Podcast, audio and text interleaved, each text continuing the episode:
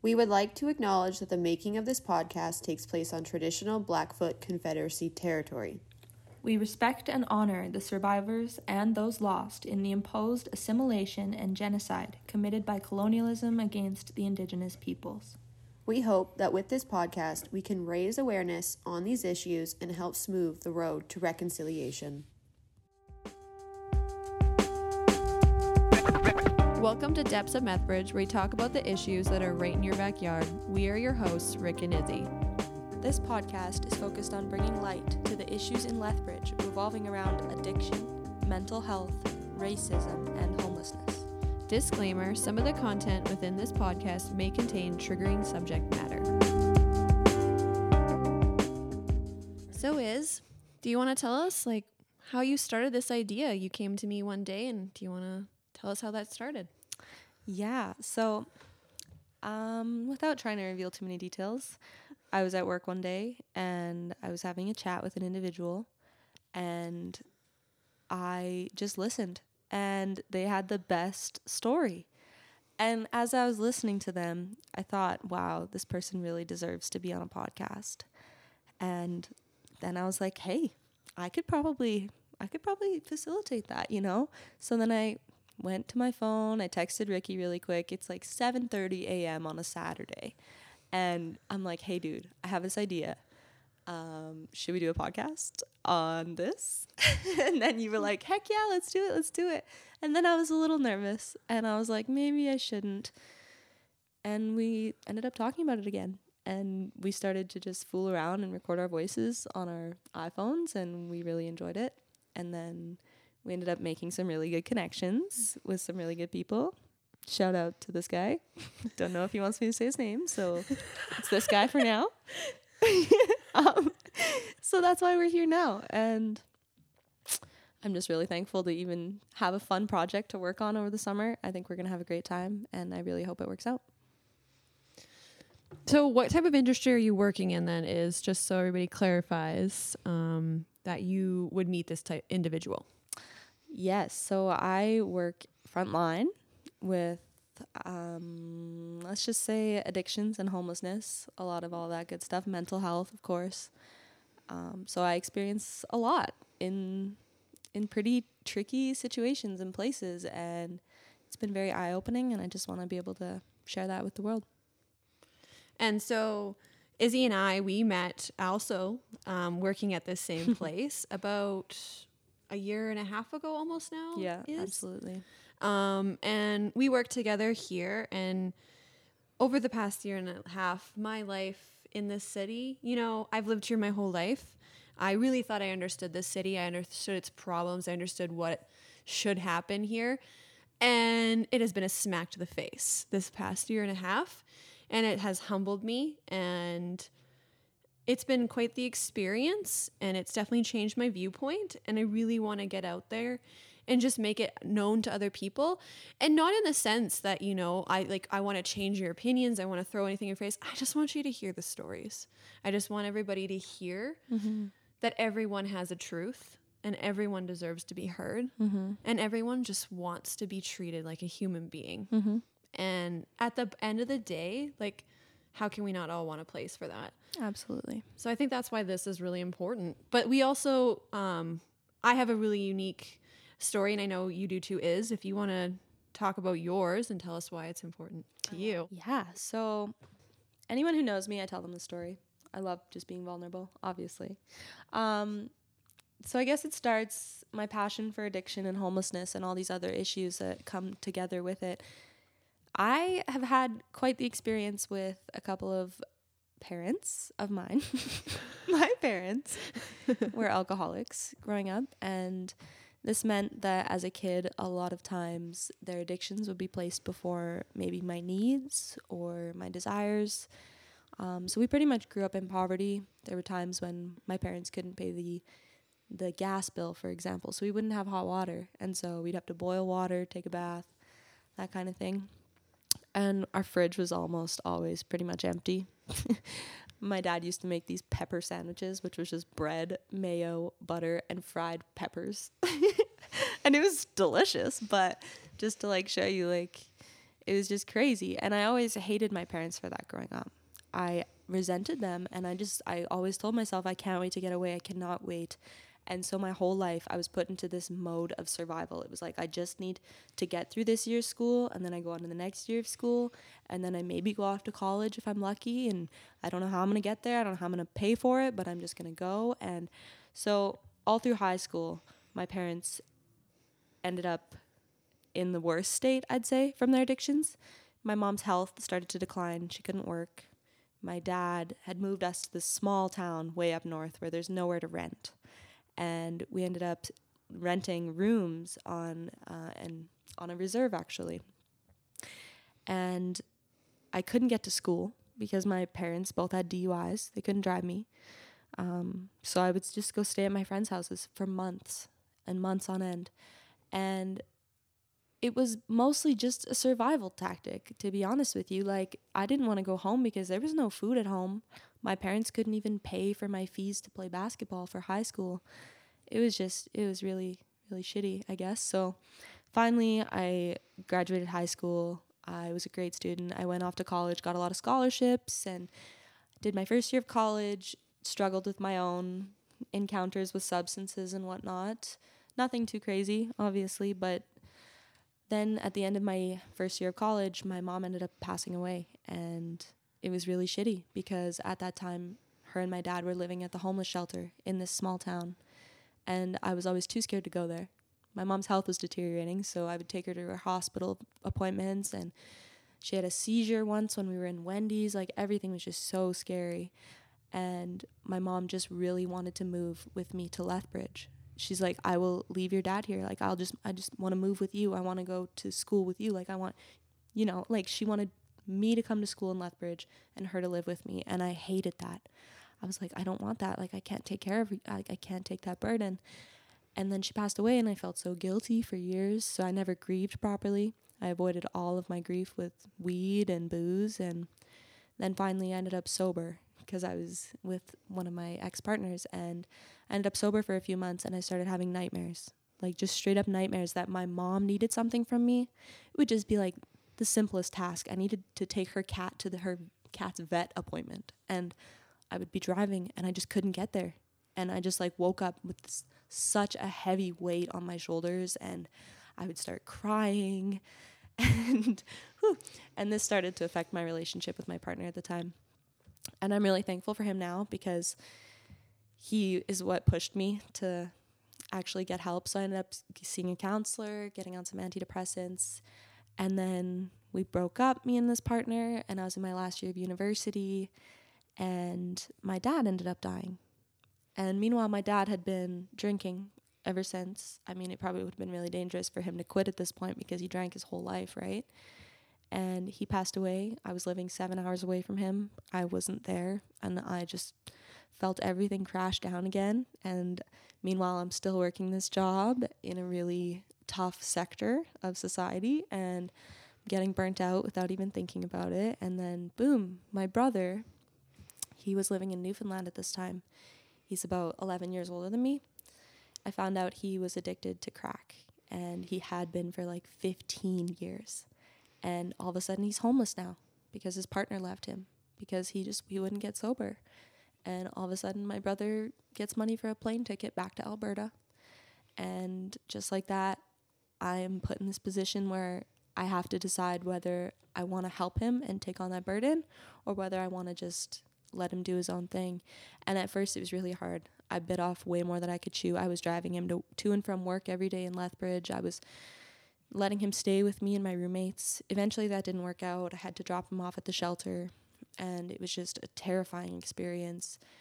And long story short, he's not in Alberta anymore. He's back on the East Coast, but it was just really shitty to deal with and now I'm so burnt out and I'm I'm just I'm taking some time from work for a little bit. I'm going to try something new and just do this podcast with you and I hope it brings us good good things. But you also have a really good story.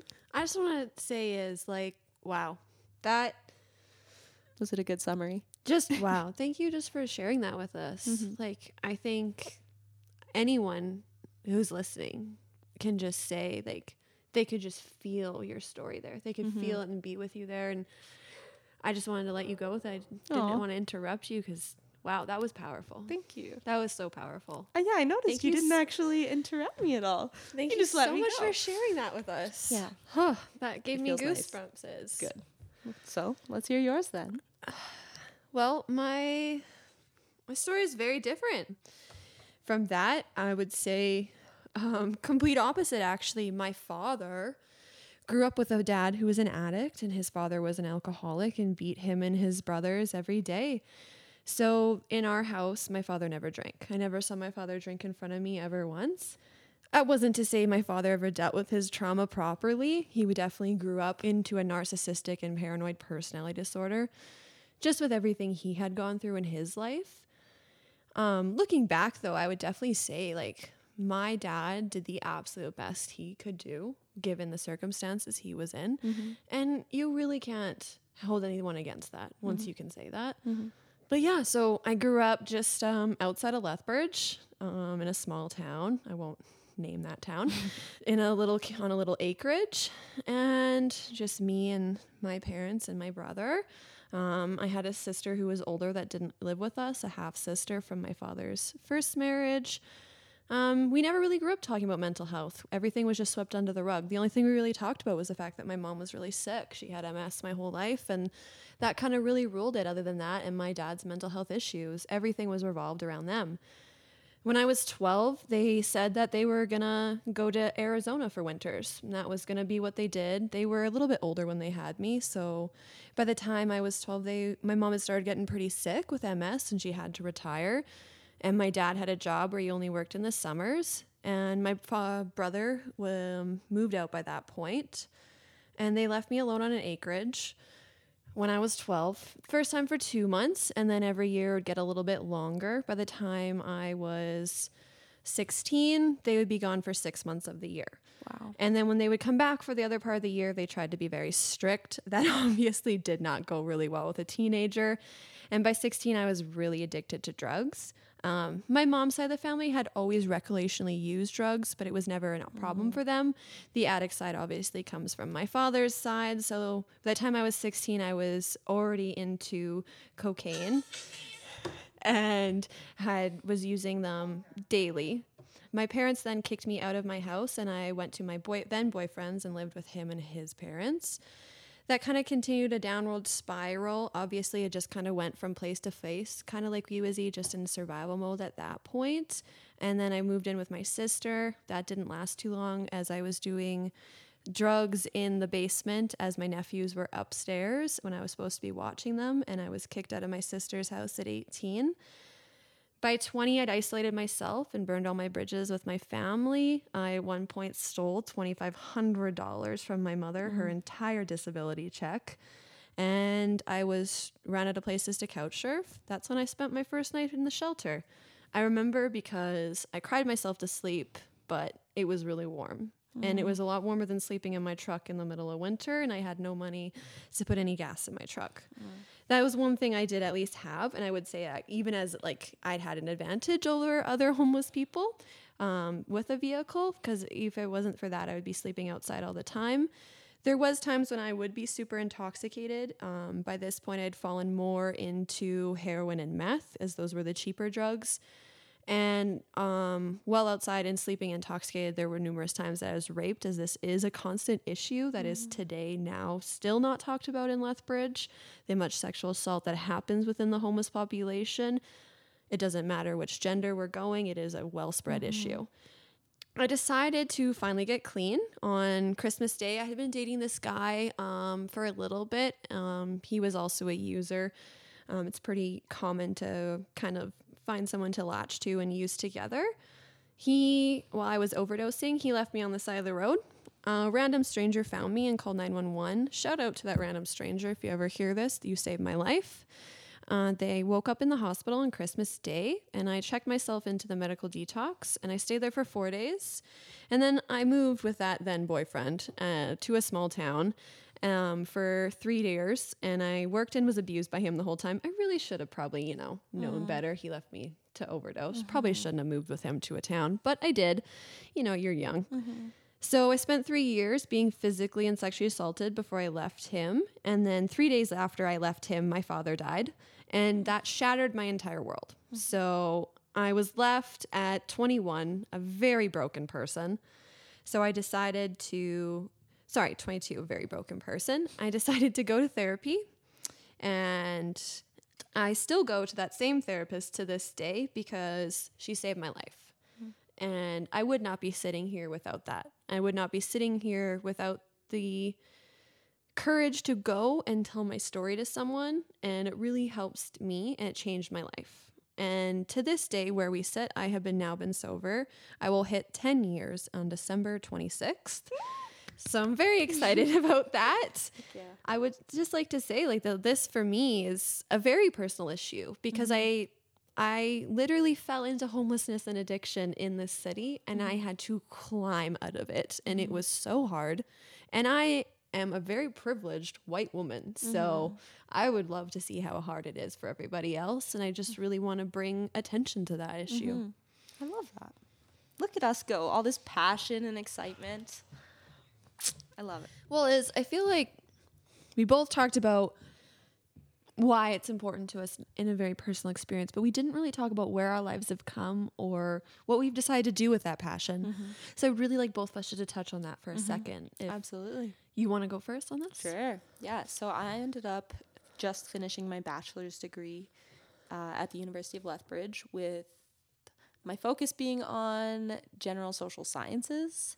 So that meant I picked three streams. Um, so basically, I did a lot of psychology, sociology, and economics. And then I also got a minor in history. And with that, I hope to just work within the community um, gain some more experience, and then maybe when I'm a little bit older, go back to school. I'm thinking either social work or maybe a paramedic because uh, I like the adrenaline of emergencies, and I also just like connecting with people. So both of those, both of those are my choices. I think. That'd be amazing, Iz and you'd be amazing at both. Thank you. And your journey, where has it brought you? Well, I decided, um, well, after my father passed away and I went to therapy, I really went on a journey to heal myself. I'd say that I really tried to find myself, and I ended up discovering that um, I was actually gay, and I came out um, at 24 and found the love of my life, and we're now married, and we own a house together, and uh, she's a paramedic and I have a diploma. I decided to go to school and I d- got a diploma in psych and soc from the Lethbridge College. And I'm currently doing my degree in psychology. And my plans are to be a psychologist. I like it. You're gonna be a great psychologist. Thank you. You already know that. I don't even have to tell you. I have been told that a lot. Absolutely. I can just get things out of people. I like it. It's been quite the advantage at work. I like it. So, do you think there's anything else we should add about us, or should we jump into maybe what the future of this adventure looks like? Um, I think we could talk a little bit more kind of just about our experiences in the past year that really pushed us to want to start a That's a podcast really too and why we think there needs to be a voice. So like there's been a quite a few in, issues I've encountered in the past year and a half that I found so frustrating. And I would definitely say that I got to work with a lot of different organizations. I had the privilege of working as a recovery coach for a while. And in doing so, I really got to develop really personal relationships with a lot of people on their recovery journey. And I saw them in all walks of life. Mm-hmm. And I really got to work with one of some amazing organizations. They're doing so much for the recovery in this city. And they, we really need to start showing and giving the gratitude where it's due to these organizations that are trying so hard for mm-hmm. people. Mm-hmm. And I really like, there's some, there was just some stories from some clients that, you know, they say they just don't understand like the unfairness of the system or how they can't be heard. And it's just, it's been such a frustrating fight back mm-hmm. all year to try to get someone like for example in 2021 i think we successfully housed 24 people mm-hmm. through our organization in 2022 we saw 80 new people within the first two months That's insane. uh, how is that how do you keep up Yeah. there's no solution there. There's Mhm. just going backwards. In a Mhm. city of 100,000 people, Mm-hmm. you're telling me the best we can do is less than a hundred permanent supportive housing ha- beds. Mm-hmm. Less than a hundred That's insane. in a city of a hundred thousand. was that 0.01 percent? Like that's I don't know what the that's not there, even let's yeah that's not even one percent. That's a Yeah. point of a one percent.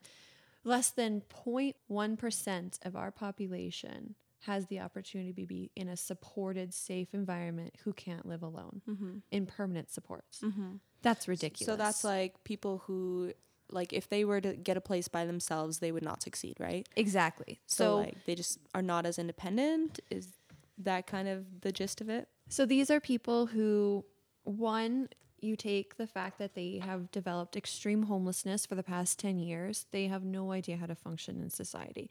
They need, they don't know how to pay a bill. They don't know how to drive a car. They don't know how to go get groceries. None of that, ha- they, it's, it's not a social skill they have ever learned. So let's mm-hmm. even just take that into account. Mm-hmm. That alone, trying to live alone, is mm-hmm. enough. Now you want to add addiction on top of that. You want to add extreme health concerns on top of that. And then you want to extend that to extreme mental health concerns.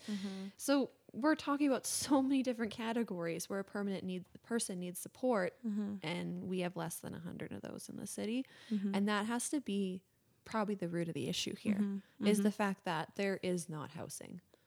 There is not housing for people who deserve to have housing. Mm-hmm. And no matter what you want to tell me about where you want your housing in this city, at the end of the day, you would ra- like the city would rather people just die outside than mm. just have a house. Yeah, it's pretty shitty. And then also the last freaking sorry for saying that word, but No, you say the last two years we've been living in such a weird state with the pandemic and all of a sudden there's these weird elections with the federal and then also the local and just so many different controversial things happening in Lethbridge revolving around, for example, the safe consumption site that happened around then as well. And then now we're battling a bunch of encampments again in the city. And there's so many people that just aren't using our resources because for some reason, you know, and we don't know the reason. So we're to find out. That is true. There is I mean, maybe we have hints of the reasons, but well. I think the biggest thing though is that there just hasn't adequate resources for Yeah. the amount of homeless we have. Yeah. and then there is a lot more issues here. Lethbridge is mm-hmm. such a unique city, mm-hmm. and everybody deserves to have their voices heard. Mm-hmm. And I want to go out and hear every single voice of why they won't go in the shelter, why you won't go and access some of the facilities downtown, and why you don't want to work with LPS because that's another issue all on its own. absolutely. The horror stories I've heard between the homeless population and the Lethbridge police are unfortunately very negative. mm-hmm. I would like to see what we what we can uncover. I really think that we can start bringing a voice to the minorities. Mm-hmm. And the thing is is this issue isn't going to go away. Mm-hmm. It's not going anywhere. We can't brush it off. We can't throw it outside the city. Mm-hmm. You want to say, well, people could just live outside the city. Well, a homeless person doesn't have ID. Mm-hmm. The only way they can get money out of their bank account, the little bit of assistance they may get, uh, like their $100 a month, do you know how they access it? By going to a teller that they've known for 10 years that knows them personally by their face. They don't hmm. go to it because they have a debit mm-hmm. card or ID. Mm-hmm. They go to a teller that's known them by name. Mm-hmm. How is that person supposed to function kicked outside of a city or in not having access to downtown? Mm-hmm. People need to have realistic solutions here. Absolutely, and we'll definitely, hopefully, definitely, hopefully, we will hopefully uncover some of these possible solutions. Um, so I guess as a little teaser of like what's to come next, uh, we really hope that we get to do some really interesting interviews with a lot of really interesting and powerful people, just to really hear the voices of those who experience homelessness, addiction, um, racism, even mental health issues. I just want to be able to hear what they have to say. We're also going to be hearing from the organizations that Mm-hmm. also are part of this movement. Hear all sides of it. Hear from LPS, hear Mm-hmm. from the hospital, hear from Alpha House, hear from McMahon. We want to hear from every organization, hear from Sage Clan. We really want to get Mm. Involved and hear everybody's opinions and then say, like, Mm-hmm. okay, we've heard all the opinions. Now, like, it doesn't matter who's right at this point. No, absolutely. Who's right doesn't fix it. Mm-hmm. Let's fix it. Let's have some realistic solutions, guys, cuz everybody's got an opinion, but nobody's had solutions that work. I love that. Uh, let's let's end on that and we'll just do a quick shout out then. Okay. Well, Izzy, this has been a wonderful night to Mm-hmm. have with you. Uh, I just want to say thank you and thank you for being vulnerable here with us. Absolutely. Thank you too. And thank you to all of our amazing friends that have supported our idea ever since the beginning and who have just really helped us light the fire in our passion and get our butts moving. Also, shout out to Three Flag Media for helping us get set up and getting our platform all organized. Um, I don't know. I don't know how we did it, but within the span of maybe two and a half weeks, we have, from the idea, two and a half weeks, we are here recording our first episode. It feels fantastic. So thanks to everyone who helped us get here. I think that's just what fate is, is, and that's what the city needs is some attention brought to this issue. Mm-hmm. And we're definitely passionate about it. Absolutely. All right. Till next time, Methbridge. Thank you for listening to this episode of Depths of Methbridge. We are Rik and Izzy. Follow us on Instagram at MethbridgeYQL or on TikTok at Methbridge. If anything this podcast triggered you and you feel in crisis, please do not hesitate to reach out and call the crisis lines. Catch our next episode on the 20th of every month. Have a good day, humans.